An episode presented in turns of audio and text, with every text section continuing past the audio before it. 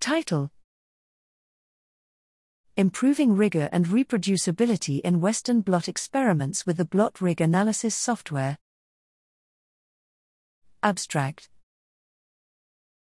Western blot is a popular biomolecular analysis method for measuring the relative quantities of independent proteins in complex biological samples.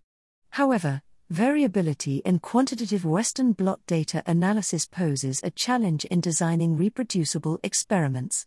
The lack of rigorous quantitative approaches in current Western blot statistical methodology may result in irreproducible inferences. Here we describe best practices for the design and analysis of Western blot experiments, with examples and demonstrations of how different analytical approaches can lead to widely varying outcomes.